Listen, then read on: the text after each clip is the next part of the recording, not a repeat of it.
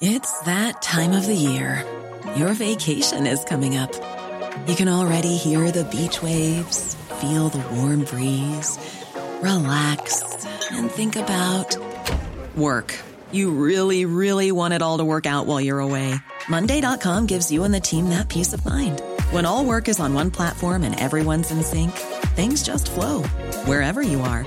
Tap the banner to go to Monday.com.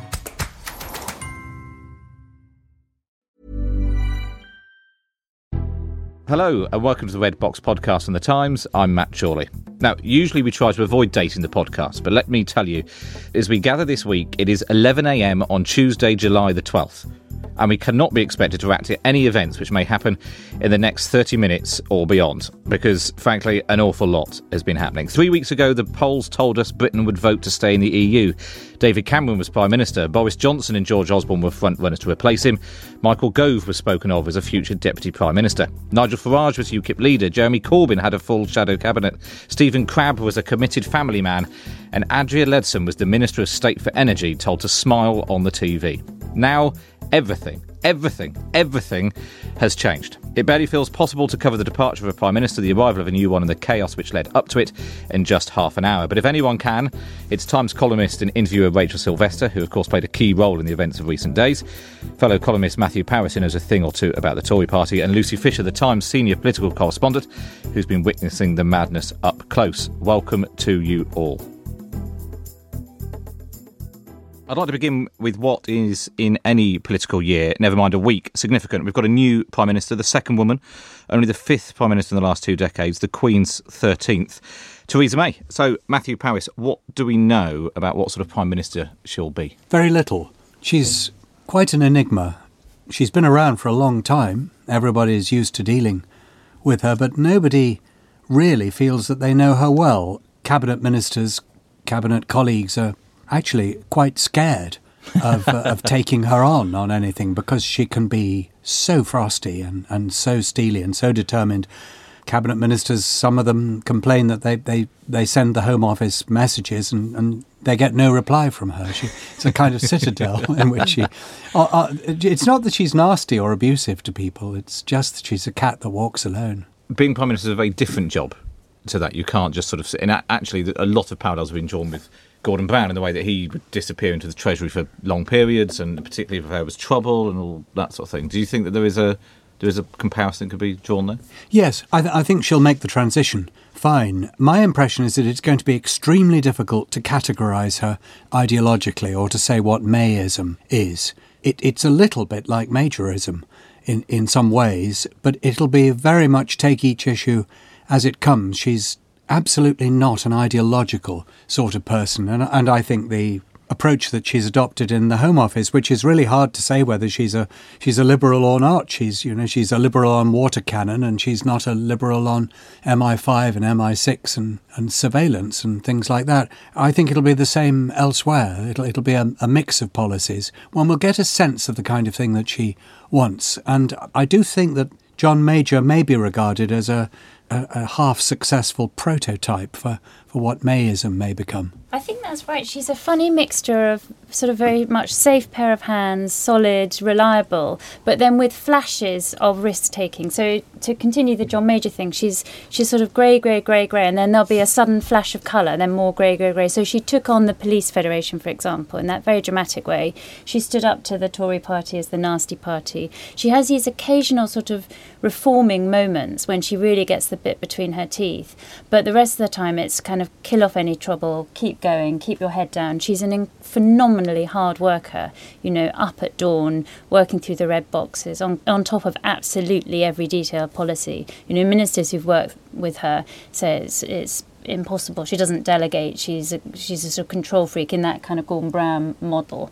But they all rather admire her that she's she's absolutely on top of the detail. She doesn't ever you know wing it, which is why she survived so long in that graveyard of political careers at the Home Office. But being in number ten, you won't be able to micromanage everything. So that's quite that is a shift. One of you know, sometimes the criticism of David Cameron is he was a bit too hands off sometimes. Yeah, exactly. Essay crisis. Yeah. yeah um, well, and also at number 10, you have to be the face of the nation. You have to have an emotional ability to, to sort of convey how the country is feeling, both domestically but also to internationally. And so far, she hasn't had to do that. And I, I think that's what Gordon Brown didn't manage to make that transition. Um, it'd be inter- really interesting to see whether she does. Lucy.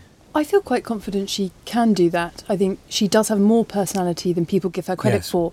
And I would be interested to know what you both think, and perhaps especially you, Rachel, as a woman.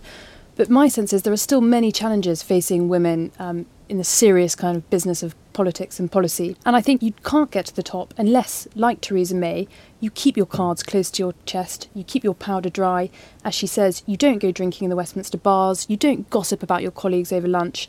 I think it's her unclubbable nature and aloofness that have allowed her to earn the grudging respect of colleagues and get to the top. And when I think of some of the more sort of fun, one of the lads, senior women in David Cameron's government, such as Liz Truss, you can't see them getting above that level of being being one of the guys without being sort of knifed or somehow sullied by it. So I think Theresa May's played a canny game in a way, um, and and I and I sort of think we will see more of her. You know, the kitten heels everyone's sort of alighting on as one of the only sort of ways in which we see her personality visibly, but. Um, but I she does also have a, a kind of moral purpose to her, I think. So she's the vicar's daughter, you know, incredibly diligent, but she also has that sort of sense of um, slight missionary zeal. You could see it at the Home Office when she did the work on anti slavery Yeah.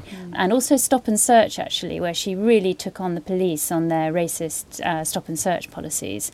And I think there's uh, FGM, exactly. There's more of a kind of liberal moral purpose to her than than perhaps people assume. And also, she's quite a feminist. I noticed when we did a series on the police uh, a while back, and all the senior police officers now are women. And she says it's not it's not deliberate. You know, I would never promote someone who's better, you know, on the grounds of their gender. But it's a good thing, isn't it? She, you know, basically, it's it's just she happens to have alighted upon the best people who just happen to be women. And uh, actually, I think you might get a change of tone in government from as a result of that. I- I wonder if we could look at her too, not just in terms of uh, gender, but also class. Uh, When I was at university, our college socially was rather divided into the grammar school boys, of whom I was one, and the public school boys. It wasn't that we were unfriendly, but they were a different set. She's one of the grammar school people, and her, her better friends in politics are the grammar school people. That's really interesting, especially after the era of the posh boys, really, Yes, like yes. Cameron and Osborne, which I think a lot of, certainly a lot of Tory MPs did find a, a, a sort of exclusive set, didn't they? They did mm. feel there was a kind of what they called a meritocracy rather than a meritocracy. I, th- I think that's right. And when we're talking about the question of what kind of prime minister will she be, certainly more inclusive. I think major and valid criticism of Cameron's six years was the Notting Hill set. You know, if your face didn't fit, there was that feeling that you weren't allowed round the table. And Theresa May's qu- made it quite clear from to the 15, uh, 2015 intake beyond uh, that that she's not going to play that. Well, she's that not someone. She's not someone who you know. This, there's a job to be done, and she wants the best mm. people around her to do the mm. job, and we're, we're here to do It's a job. It's not going to be tokenism, but nor not- is she going to discriminate. Exactly, and it's not mm. going to be who did she have a nice holiday with, or who was she at school with, all that sort of stuff.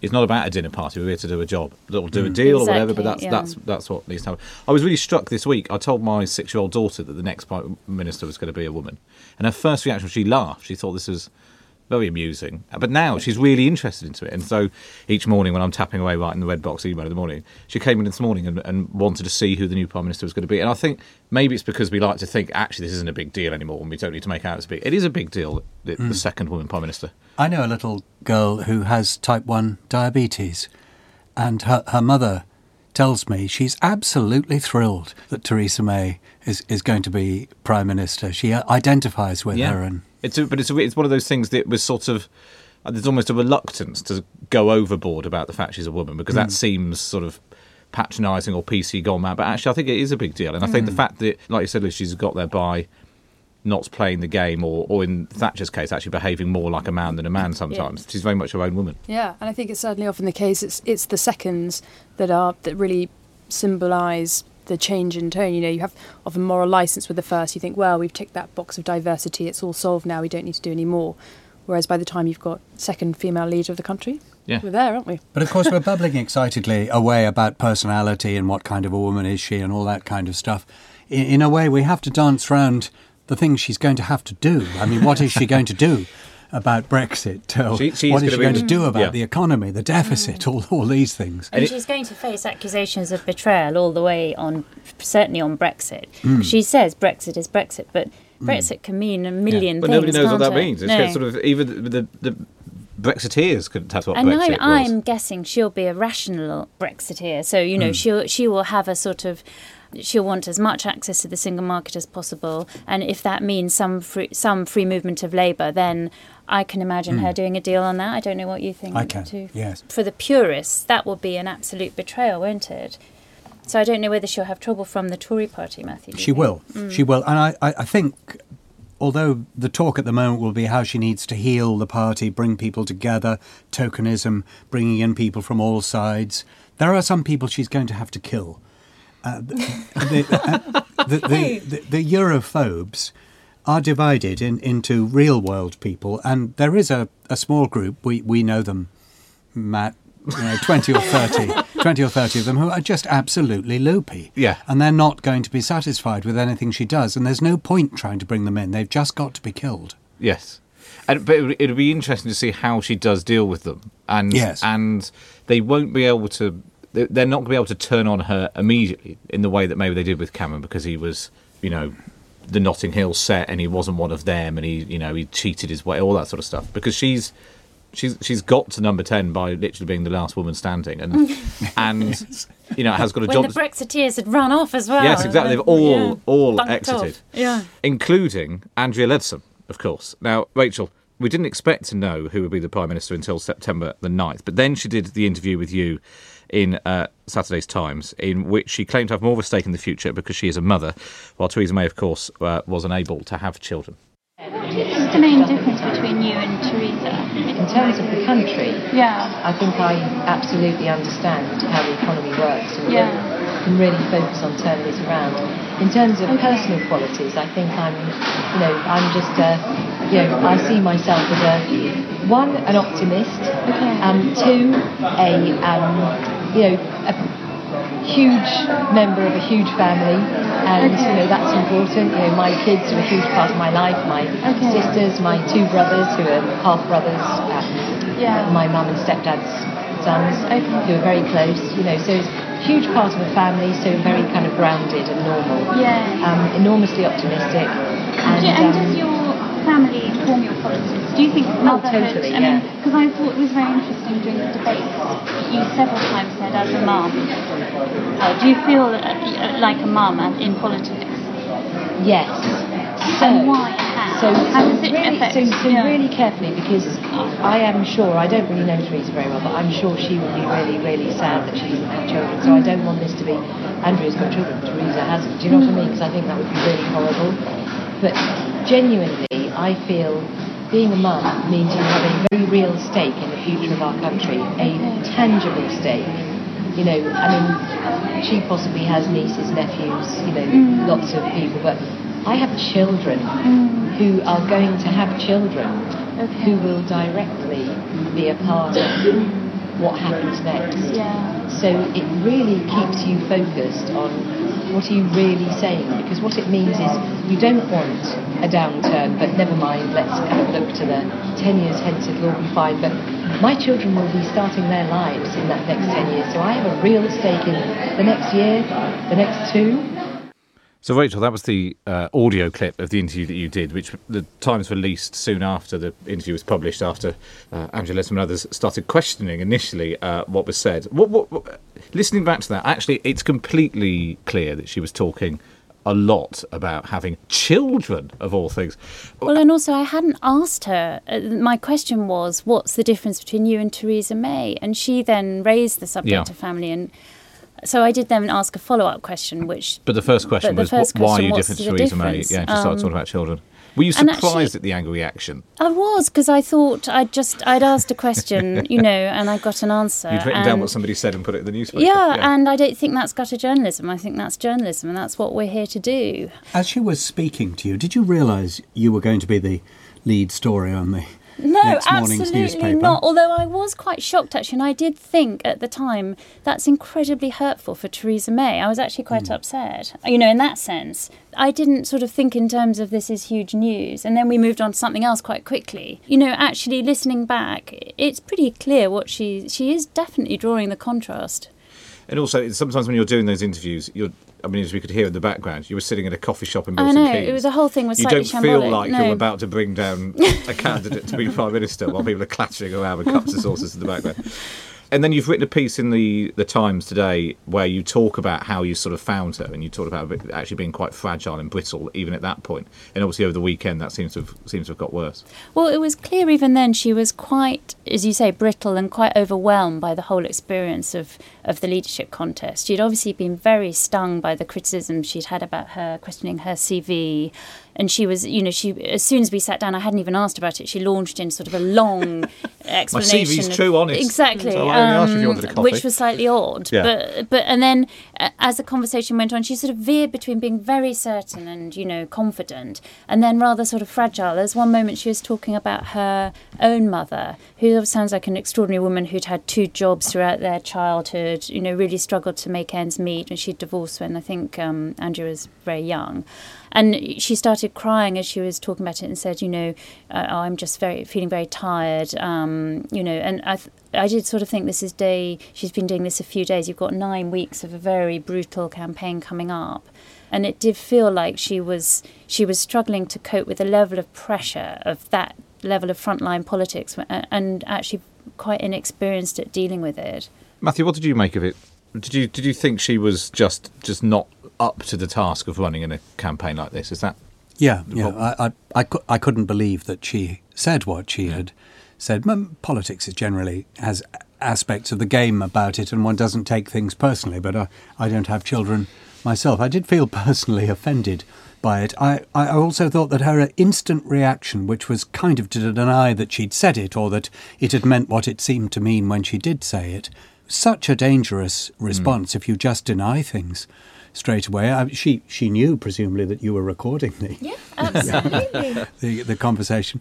No, and my next thought was to, to move to Epictetus, who's um, um, an ancient Greek uh, Stoic philosopher in the Roman Empire, whose theory was that childless men make the best statesmen because they will have the interests of the whole of society at heart, whereas men with what he called three grunting children will be just trying to feather their children's nests all the time. So keep people with children out of politics, said Epictetus. I like that.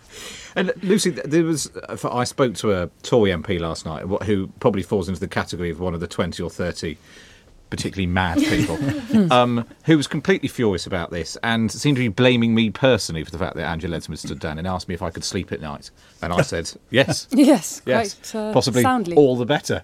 Uh, now, d- what, what, the, the reaction though to the interview was sort of real and genuine, wasn't it? Over the weekend, it wasn't sort of very occasionally political rows can be a bit fabricated, but this was real anger. Yeah, there was uh, huge anger at Andrea Leadsom for saying that. But I think when you sort of zoom out for a moment, it's kind of awesome that she propelled herself forward for the contest. This is a woman with two years' experience as a junior minister. It's it's extraordinary that she thought that Well, she everyone was else had ready quit the to. field. Yeah, Well, she was quite, just sort of left Quite. Uh, as the last person, you know. That's right. But as she lined up yesterday, I was there where she read out her statement, the letter she wrote to Graham Brady, chairman of the 1922, pulling out of the contest. You just saw the people surrounding her, and it just was so obvious that had she won, she would have been a puppet to the likes of former leaders, Iain Duncan Smith, former cabinet minister Owen Paterson. There would have been a lot of Svengali figures there, um, and I think she would have had to rely on their judgment, seeing as she showed in that interview she had pretty poor uh, and underdeveloped instincts herself. But it's one of those things that it, somebody who's been in the cabinet has had a tough time. They've had a tough time in the dispatch box. They might have been duffed up by Andrew Neil occasionally and by Rachel before or whatever. And and just you just when you're the minister in charge of energy bills and wind farms, that's you don't get that because if there's a big problem with energy, the cabinet, the energy secretary goes out and does it. And I think the interview just exposed her flaws. It didn't, you know, it, it, it- she in a way she it showed that the lack of experience and the naivety really, which her colleagues had already been worrying about. To be honest. Well, let's let's move on because uh, in all in all the best ways, Angela Leadsom is very much yesterday's news now. Uh, much like uh, David Cameron, who at the age of forty nine, I worked out, is the youngest prime minister to leave office since Earl Rosebery over 120 years ago. After a decade as Tory leader, including six in Number Ten, his immediate legacy will, of course, be ordering the referendum which took us out of the EU. But will he be remembered for more than that? And should he, Lucy? I think he's going to have a dreadful legacy, isn't he? He'll be remembered as the prime minister that took us, took the UK hmm. out of the EU, and that will probably lead, almost certainly lead to the breakup of the United Kingdom, Scotland, and possibly Northern Ireland breaking off. It's an extraordinary fall from grace. A year ago, he brought his party on from a coalition, winning more seats, you know, slim but still a majority in Parliament. He was on top of the world. I, I have a quite a fatalistic sort of view of what's happened. I know some people say, why on earth did he call this referendum? It was so hubristic, you know, the insouciance he thought he could win.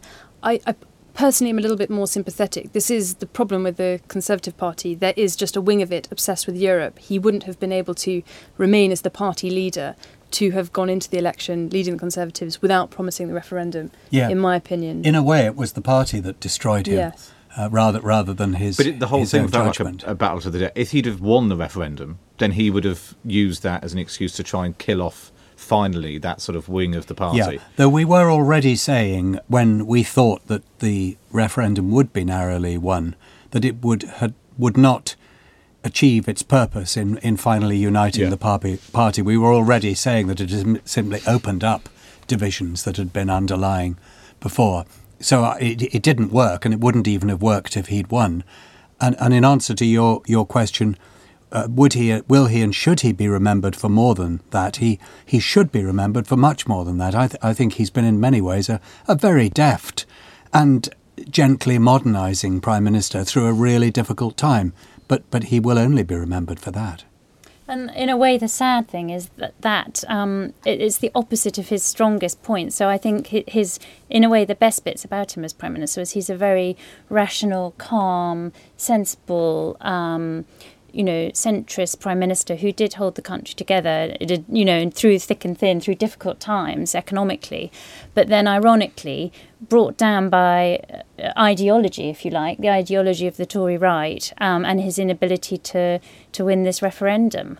Um, so it's rather sad that the sort of, in a way, his character strong points were then undermined in a way by the politics or the weak, you know, the weak points of the party. I wonder if um, I think we can all we all do agree that the some of the social reforms that he put through, not least same-sex marriage, is you know fantastic, and that he certainly should be remembered for that. But I feel that there's a question mark over his and George Osborne's economic policy. If we see Theresa May now introducing a more kind of looser fiscal uh, agenda, I'm not sure that austerity has been the massive success that everyone thinks it has. And if there's more cash injected into the economy, I think it will be interesting to see what happens, and that might frame how we how we look back at. um, I, I'm not.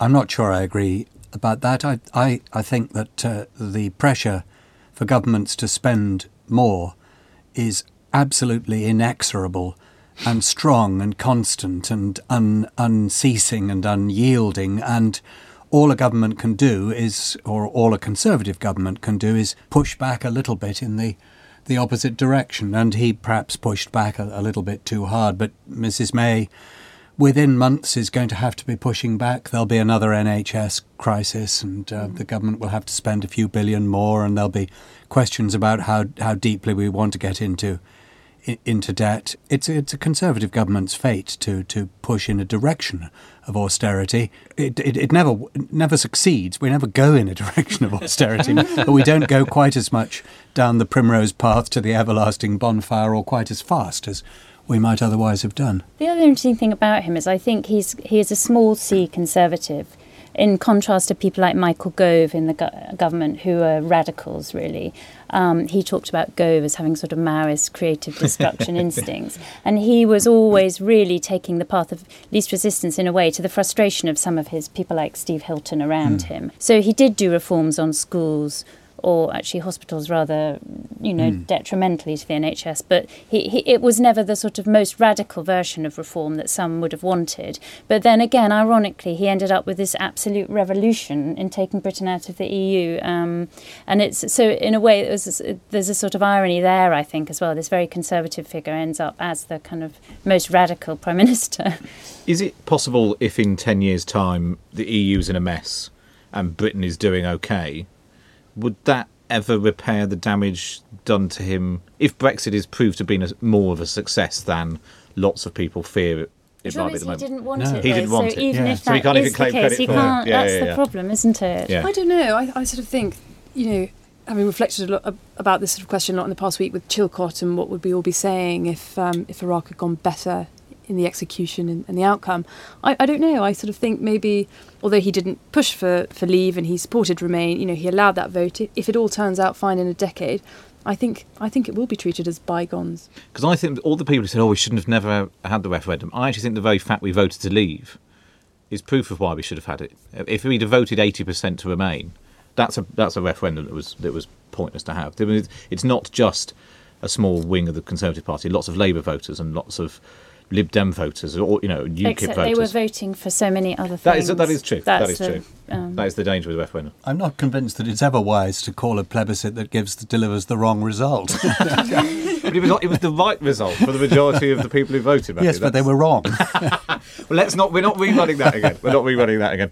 Now, in the last few months, we've had not one but two members of Theresa May's campaign team on this very podcast. Katie Perrior was here uh, with us on the special advisors uh, special that we did. Uh, she did work for Boris Johnson in the past, but this time opted to back Theresa May, and she talked about the panic she felt on the day that Theresa May made her famous speech about the Conservatives being the nasty party. What springs to mind was when I was working, I was quite young, I was working for Theresa May, and during her nasty party speech, uh, right in the middle of the, the Conservative Party, um, the modernisers were pulling me this way, um, the right wingers kind of were pulling me this way, and I didn't know whether to, you know, I didn't know what day it was. And I realised at the time, as she was delivering, that it, that it was going to be big. Uh, I didn't realise we'd still be talking about it kind of 10 years later. Um, but I was, uh, I was young, and um, looking back now, um, I think I could have probably uh, done more to tell her that she was right, but she was delivering it probably at the wrong time. So, Lucy, what people sometimes forget is that Theresa May was Conservative Party chairman for a time, and that, that gave a real insight into the way the party worked, but also the importance of bringing on women and changing the face of the party. Yes, absolutely. I think it, it, interesting. I heard um, Anne Jenkin, Baroness Anne Jenkin, who uh, runs the Women to Win Conservative Party initiative to get more women to stand for Parliament, uh, earlier today, talking about Theresa May and just saying how um, candidates from the past had, had this morning been out on the on the airwaves saying that Theresa May had, had written to them personally, even when they'd faced obstacles, failed to get elected, and told them, "Keep going. You know, you've, got to keep per- persevering to get in." I think that's fascinating that she took that time to really encourage people, even those that weren't necessarily going to be her colleagues in the parliamentary party. I think it's also worth reflecting on the fact that it's amazing that she's been in the cabinet for six years. She's also held major roles in the party, and she's avoided all the dirty deals that usually come with such senior roles. And it's, it, it's sort of slightly depressing that seen as a novelty that uh, a senior politician could survive for that length of time without doing a dirty deal with someone.